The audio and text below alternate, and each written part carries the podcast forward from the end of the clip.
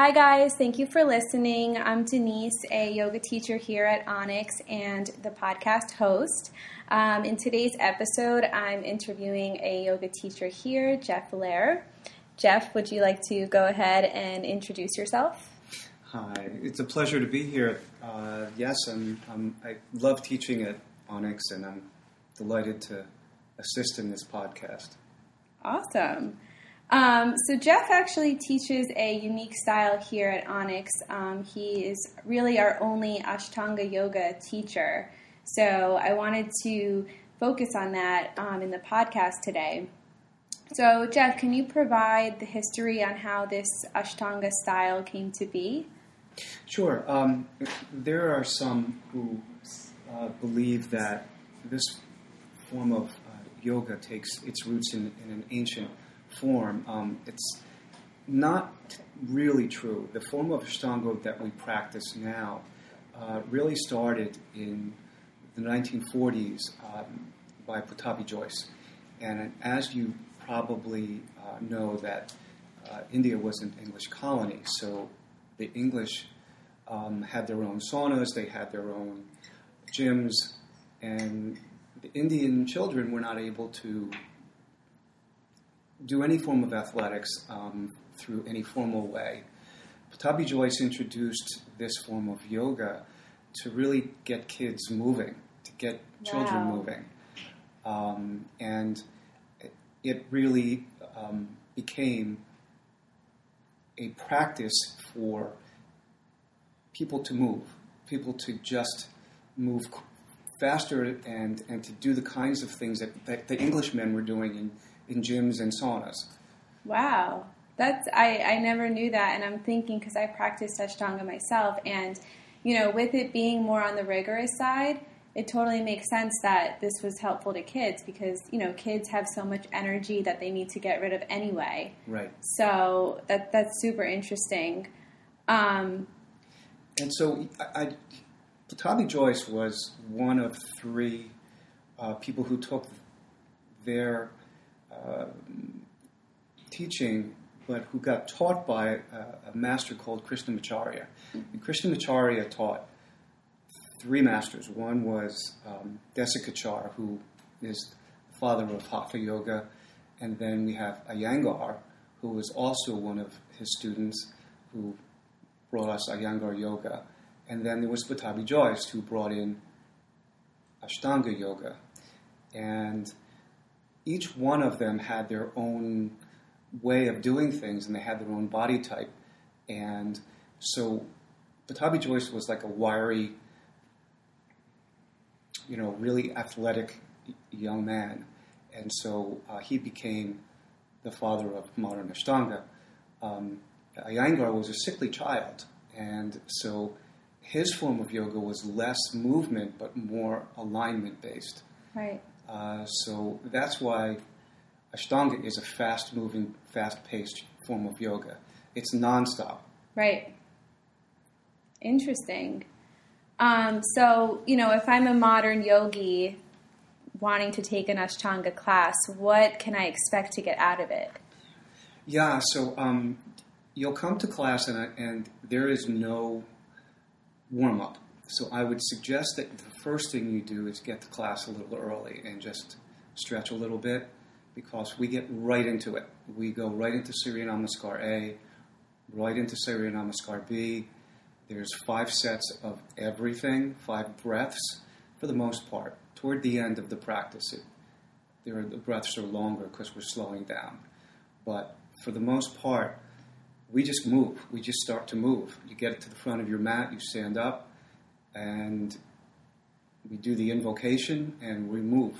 Wow. And what is the invocation? Is it more than just Om? Is it something? Yes. Okay. So I start with Om, um, and then I just tell people to just arrive because the next hour and 15, 20 minutes is their time. You know, how many times in our day we're doing things for other people, for family members, for our children, for our pets, whatever, for work. This is your time. This is your time. So you get on the mat and and you have really nothing more to think about than your practice. It's actually called um, the, and what di- differentiates it from other forms of yoga, it's called the Tristhana practice, which means that you, um, the, the Ujjayi breath is the only form of breath we use. Your eyes are constantly open. You, you don't have time to close your eyes. Right. And, and the asanas, the postures are different as well. So, um, what you can expect is a fast paced form of, of, of yoga. Um, it's not for the faint of heart. yeah, so if you want to come in, I always say if you want to start, and that's how I started, I didn't know what I was getting into until I started. And then when I started, I walked out of my first class saying, What was that? And then I just said, But I want to come back. I want to come back because I liked the structure of it. Right. It's a very structured practice, very rigid form of, of yoga. Yep. Well, I can relate to that because I started practicing yoga with Bikram. And um, at the time, I actually liked that it was always the same sequence because, you know, I started and I had never done yoga before, and it was actually really interesting to see my progress, which I think is a little bit easier to feel and to measure when you're constantly doing the same thing. Right. You know, it's not like you go one week and it's a certain set of poses, and you go a different week and it's a different set. Everything's the same, so you could really kind of feel like you start to master it a little bit. Yes. You know, you start to know it so well. Yes, it's it's a more athletic form of yoga than than and um, less free flowing than other forms of yoga. Right. Very very. Um, the sequence is always the same. The same postures. The primary series that we do. Um, it never deviates. So it's really how you come to the mat one day, that day, that particular day, because you may be able to master that particular day the, the standing postures, and then in the next practice you just you're just having a hard time with them. Right. So there's a teacher. My teacher was Ross Marshall, and he would had this saying that this practice starts out really hard, and then it gets easier, Wow. and then it gets really hard because you're you're really trying to to master the postures. 'cause They Right. never deviate. Right. So it's it's kind of cool that it's not necessarily linear, you know, just because you go five times and you feel like you're doing very well with the postures on the fifth time doesn't mean that the sixth time is going to be easy. You know, Right. you could arrive in a different space, in a different kind of mindset, or, you know, just depending on what's going on in your body or in your life. And it could be different. It's true. So, It's true. Like for instance, there's a posture called Utthita Hasta Padangusthasana, which is it's a balancing posture where you extend your leg, you come out to the right, you're on one leg is, is, is firmly embedded in the, in the mat, you come back, you hold on to both sides of your foot, and your eyes are constantly open, you're focused, your drishti is at one point, and sometimes you just fall out of it because Yep. you just your balance is just off, and other times you just can get it. Yep. well, I mean that's that's what makes the practice kind of um, exciting in a way. You know, it's you have to constantly show up and focus and pay attention and not get too comfortable. That's what it sounds like. But one of the things I wanted people to understand is that although it has ancient roots, um, it, Ashtanga actually means Ashto, which is 8 and um, eight limbs. It's an eight limb practice. The eight limbs really apply to all forms of yoga.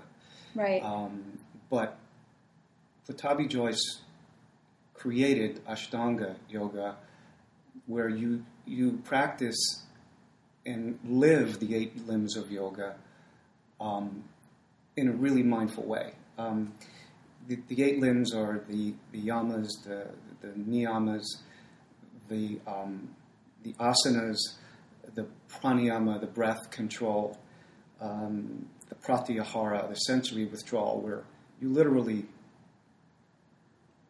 go inward.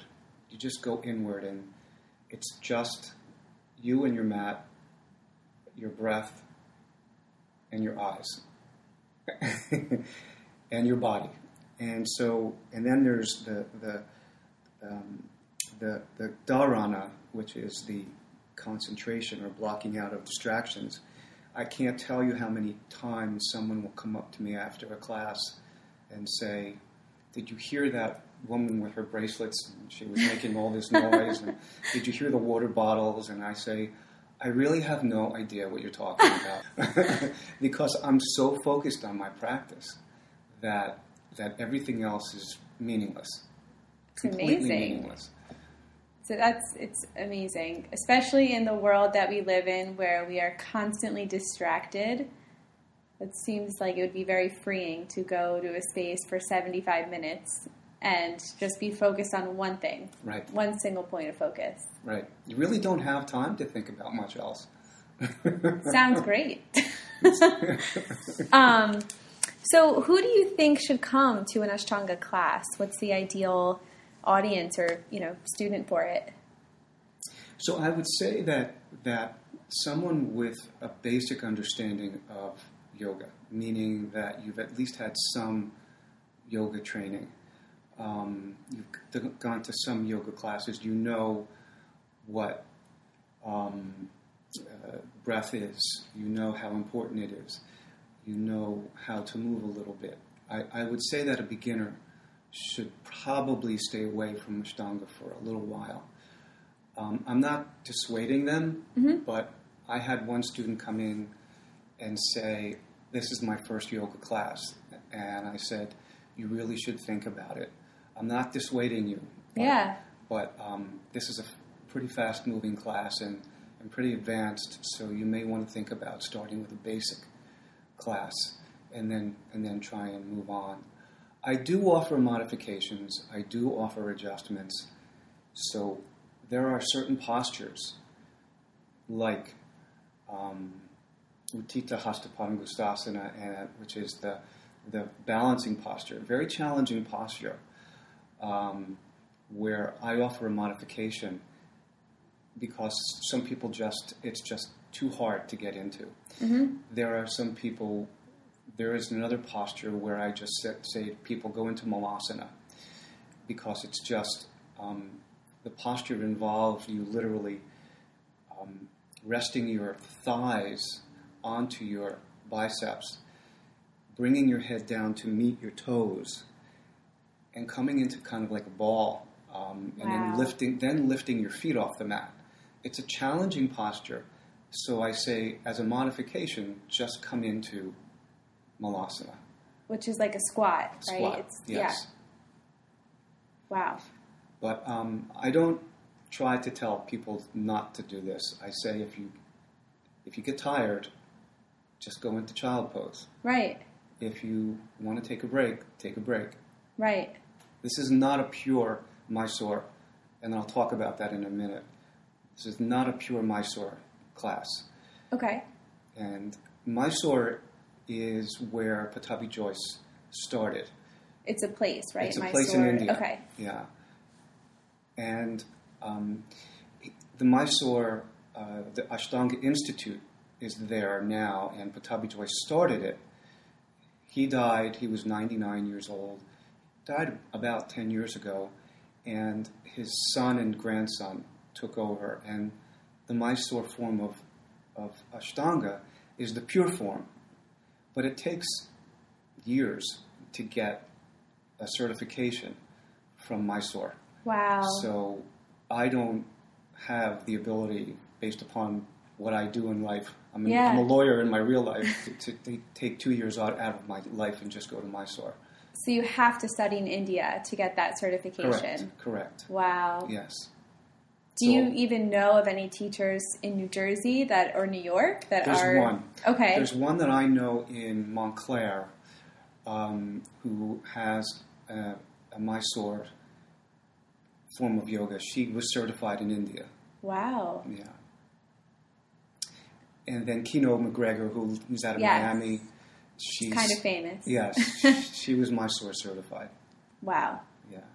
And I mean, Kino, I, I just see her on social media. She just has such an unbelievable physical practice. It's, um, you know, it's no wonder why she has so many followers because what she does is just amazing. I went to you a workshop in Montclair with her one weekend, and I was blown away by just her power, Yeah. her strength, and her focus. It's just unbelievable. Yep. wow. So okay, so you know, beginners. This class is not beginner friendly, but it seems like it would be ideal for you know a student who wants to take the practice to the next level, or even somebody. You know, there are people that really crave a challenging physical practice, Yes. and it sounds like this is a great fit. Right. So I've actually been asked by people, "Can you do more? Can you do more?" Because they they love how they feel afterwards. Um, so, as I mentioned, from the beginning to the end, you are not. There is no rest. Your eyes are open. You're moving. You don't have to do all of the postures. And between the seated postures, I do a vinyasa. I do a flow. Um, jump back, chaturanga, upward facing dog, downward facing dog, walk through, jump through. That's between each seated posture. From the left side to the right side, you do a vinyasa. We do about 55 chaturangas during the course of a, of a practice. wow, So it's, it's a very, um, uh, your upper body certainly will get a workout. right. Right, like if anyone's listening that doesn't know what chaturanga is, it's basically a tricep push-up. Right. So, in addition to all of the other crazy things you do in Ashtanga class, you're doing 55 push-ups, Right. That's true. which is pretty awesome. Um, now, I'm curious, how did you get into this practice, this form of yoga? Great question. Um, let me tell you a little bit about my practice. I started um, yoga about 13 or 14 years ago. Had some lower back issues to the point where I couldn't even get out of bed. I was going to the chiropractor twice a week. Um, I was actually drinking to uh, relieve the pain, taking pain medications. And one morning I woke up, I couldn't get out of bed. And I just had um, to go to the, I literally crawled to the chiropractor across the street. And he just was able to let my legs at least move. Mm-hmm. And then I said, I really have to change everything the way I eat, the way I sleep, the way I work, the way I think. And I started to do yoga. And I started with something called power yoga at that time, Mm-hmm. um, which is really kind of like a, a watered down form of Ashtanga yoga where you're just constantly moving. Um, but I didn't start Ashtanga probably till about three years after that. So, um, and then I've been te- I've, I've been learning training for about ten years in Ashtanga yoga, but I've only started to teach it within the past two years because I didn't feel comfortable enough teaching Yeah. until I could master or understand fully the full practice. So I wouldn't teach it until I felt comfortable. Wow. That's, you know, as a teacher myself, I find that it's super relatable because, you know, when I was in my yoga teacher training, especially in the beginning, you know, you have your teachers on such a pedestal because they're masters at something. They've studied and practiced for so long and they're teaching something so profound. And it's almost like, oh God, you know, will I ever be able to do this? Will I, can I do it justice? That's Right. kind of how I felt. Like when I teach, I really want to give people what they are coming for. And like, I really want to do the service that I feel my teachers have done for me Right. and it's um it takes a while to really feel like you can do it justice. Absolutely. You know? Absolutely. I I just didn't feel comfortable teaching it until I knew for myself that I could do this. Yep. And um, people think that I just started teaching it when I got trained, when I got certified in in, in um, my 200 hour training. I, that's just not true. I I wanted to be ready to teach Right. Ashtanga.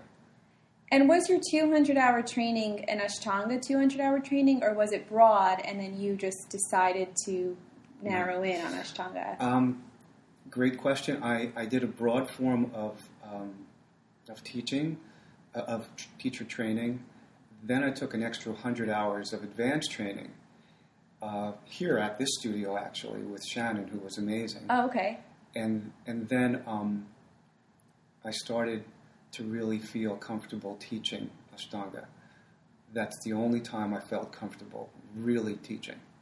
Wow. And um, it's been great. It's been great. I, I, uh, I, I've enjoyed the practice. It's my favorite form of yoga, obviously. Yep.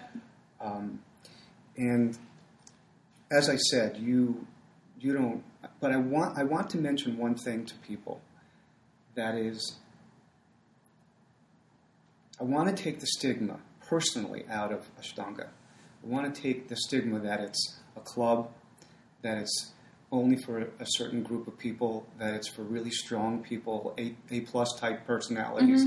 Not true. Not true at all. Um, it, it, it, it's, it is a rigorous form of yoga, but it is a form of yoga that once you feel proficient in it, you come back and you can you can refine the postures. You can always take breaks. It's not a young person's practice. You know, I was taught by David Swenson. I went to workshops with him, who is Mysore certified. And he's now in his 70s, and he's still doing Ashtanga. Wow. So, Beryl Bender, um, also Mysore certified.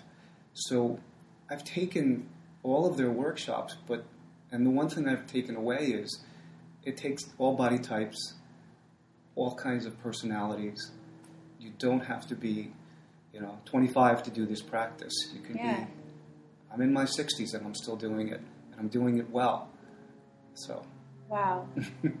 um, just talking about some of the Mysore certified teachers, um, would you say that there is a noticeable difference between the Mysore style versus Ashtanga inspired, which is what we call yours here at Mhm. Onyx? Um, is, is there a noticeable difference there? Is Yeah, that's a there- really that's al- also a great question. The answer is that I do the entire primary series, um, so I do it as though I, the way it was intended to be, the way Putabi Joyce intended it for it to be. I do not do certain.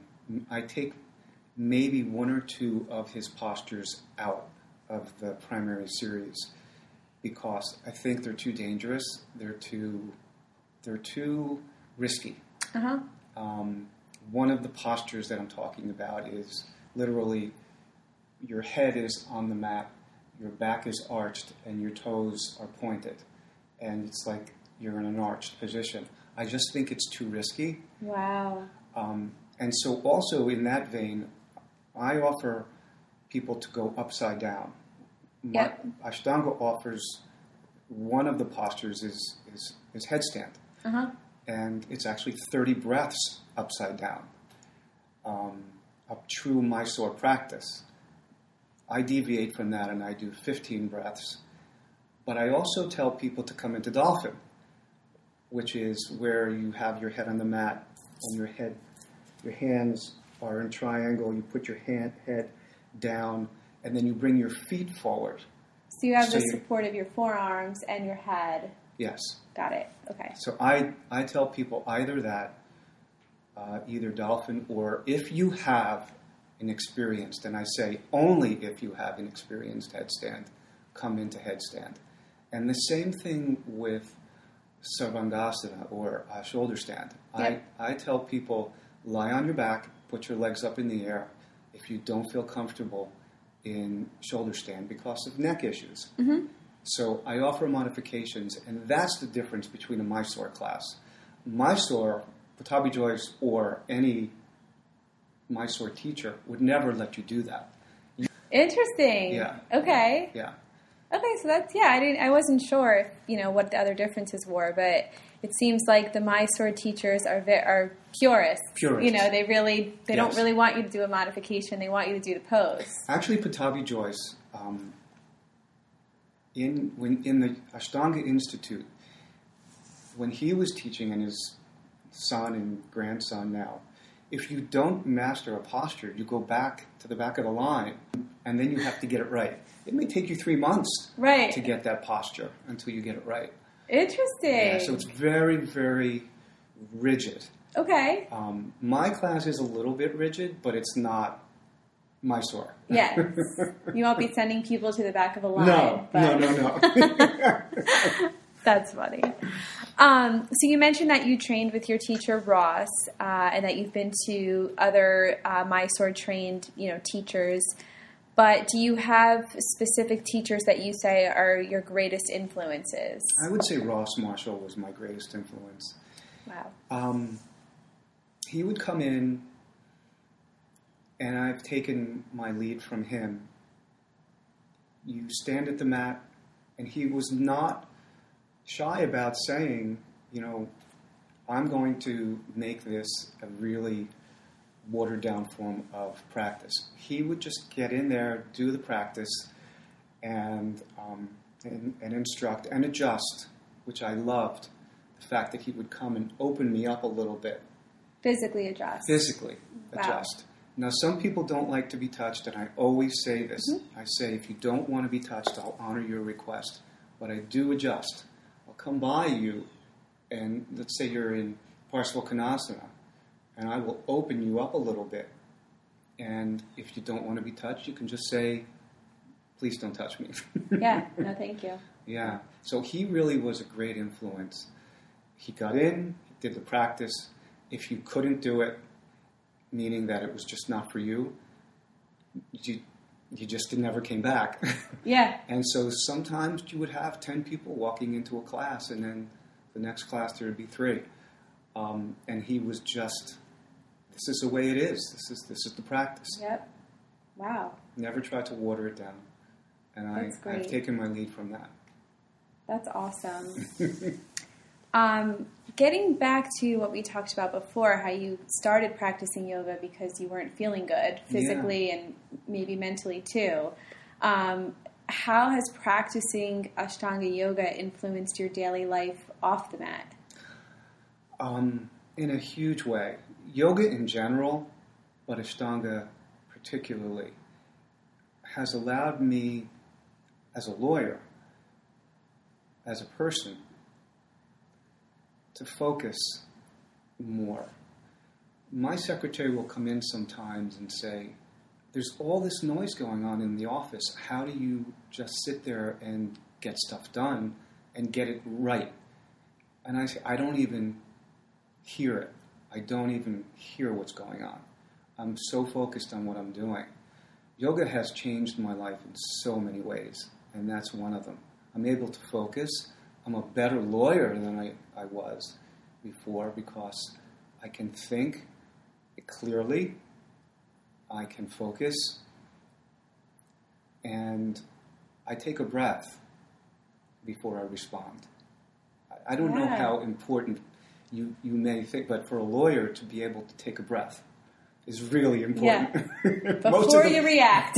most of them just think they know everything, um, and they're very their egos. I actually got a tattoo on my arm of Shiva, and one of the things that draw, drew me was that Shiva is suppressing the ego. So um, I try not to be. I try to be humble in my practice and listen to what my clients say. Um, being a good listener is from yoga. Wow. I mean that's that's huge. Um, that is so beyond the postures, right? Like it, it's it's one thing to master master a physical posture and feel great about it, but it's another thing to actually have this practice, you know, influence your out your life out of the studio in such a profound way. Um, There is a saying that uh, Iyengar wrote in his book on uh, called Light on Yoga, which is a famous book that most yoga teachers that are going through training go, and I'm going to just read the words um, because it so has had such a, an influence on me. Um, the yamas and niyamas, the, the, the code of ethics that we learn as yoga teachers, how to eat, how to sleep, how to go to the bathroom, how to um, the things you're not supposed to do. Um, I'm going to just read the quote. It says, Without firm foundations, a house cannot stand. Without the practice of the principles of yama and niyama, there cannot be an integrated personality. The practice of asanas, or the postures, without the backing of yama and niyama, is mere acrobatics. And, and that's really true. You have to just, it, it, coming to a yoga studio, doing an Ashtanga practice, doing any form of yoga, it's not just the postures. It's a whole lifestyle. It's everything. It's meditation. It's breath control. And the lessons you learn here, you take off the mat. It's had a profound influence on my life. Wow.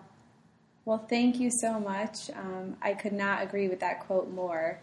And um, I do hope that, you know, our listeners got a better idea of what the practice of Ashtanga Yoga is, but also, you know, who you are as a person and as a teacher. Um, I just I found your responses to these questions super inspiring. So thank you. Thank you. Thank you so much. Yep. And um, Jeff, when do you teach your Ashtanga class? I teach. I don't say 7:45 in the morning on Sunday. I say a quarter to eight because it sounds better. yeah, don't be afraid of the time. 7:45 a.m. a.m. A quarter to eight. and then I teach 5:45 on Monday nights. Cool. Okay. Well, thank you. We hope to see you guys at Jeff's Ashtanga class at Onyx. And yeah, have a great day. Namaste. Namaste.